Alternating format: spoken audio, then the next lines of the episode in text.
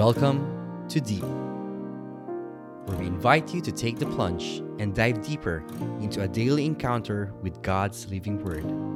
Journey with a collection of personal reflections of other souls as we all draw nearer and deeper to God's heart. Hello, my name is Vladimir Sergio Fermazzi, and this is the feast of the solemnity of our Lord Jesus Christ, King of the universe, on this Sunday, the 22nd of November 2020. The Gospel for this Sunday is taken from the book of Matthew, chapter 25, verses 31 to 46. Glory to you, O Lord, Jesus Christ. Jesus said to his disciples, When the Son of Man comes in his glory, and all the angels with him, he will sit upon his glorious throne, and all the nations will be assembled before him.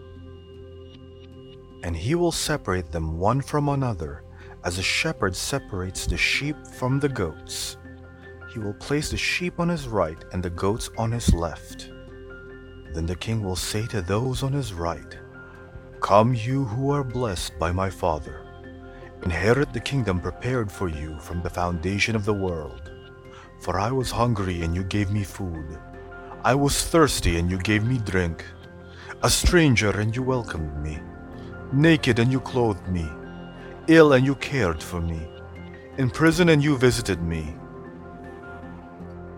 Then the righteous will answer him and say, Lord, when did we see you hungry and feed you, or thirsty and give you drink? When did we see you a stranger and welcome you, or naked and clothe you?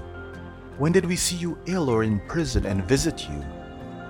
And the king will say to them in reply, Amen, I say to you, whatever you did for one of the least brothers of mine, you did for me.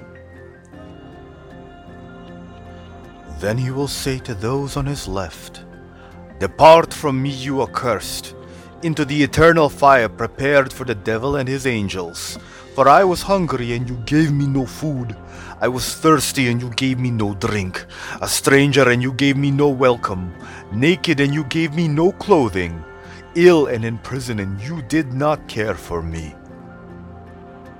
Then they will answer and say, Lord, when did we see you hungry or thirsty, or a stranger or naked or ill or in prison, and not minister to your needs? He will answer them, Amen, I say to you, what you did not do for one of these least ones, you did not do for me. Then these will go off to eternal punishment, but the righteous to eternal life. The Gospel of the Lord. Praise to you, O Lord Jesus Christ. Right now, the world is not doing well. We are racked by turmoil and pain. War, strife, typhoons, pandemics, unemployment, wildfires, death, rejection, loneliness, the loss of loved ones, grief and sorrow, doubt and uncertainty. Some of us are crippled by the economy and our financial and familial responsibilities. Others just want to be with their loved ones. Some just want space to breathe, while others are desperate for someone to hold them.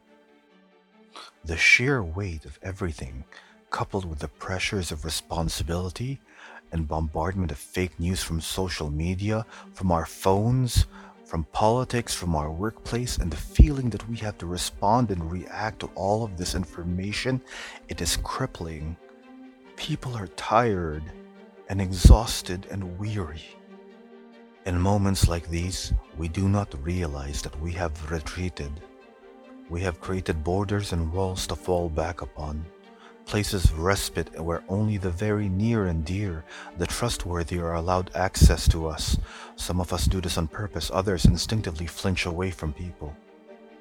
Today's gospel is a reminder of Christ's love for us, that through the love of the Father, He who gave the best of Himself to destroy the worst in us, create an everlasting relationship with Him who is perfect love. And through that relationship, we find a place to lay down our burdens and breathe, to speak with Him who made us who suffers alongside us. Two weeks ago, we were taught that we each have our own relationships with Christ. One cannot come and ask for our oil to fill their lamps. We can only show them the way. They must discover Him for themselves. Last week, we were told not to be a fruitless branch, a buried talent, an unused blessing. This week, on the solemnity of Christ who is King of the universe, we are told that some will be separated from others, but more importantly, whom they are. They are the servants who took what they had and invested it in those who did not have anything and who did not deserve it. Through them, they allowed Christ to reap where he did not sow. And in allowing the blessings to flow out of them and multiply, they filled their lamps. This is more than an experience, it is a relationship beyond master and servant, rather, one of a father and child, that of the Creator and the creation. It is rooted and written in love. Remember that love when you retreat behind your walls, that the walls do not become prison bars, that they do not become barriers to loving those who deserve it least and need it most, that they do not make you forget who you are. To be a Catholic today is a constant struggle to love when everything tells you it is enough, that you shall give up and hide, you were made for greater things. You are loved by Him who forged the mountains and raised the waters, who tore night from day and put them in their place. You are a child of the Most High, adopted through the passion of His only Son, and you have a place in His heart. You are loved endlessly by the Almighty. Do not forget your lineage. Do not forget who you are. For when you truly understand who you are and how deeply you are loved, you can be still in any storm. Let us pray.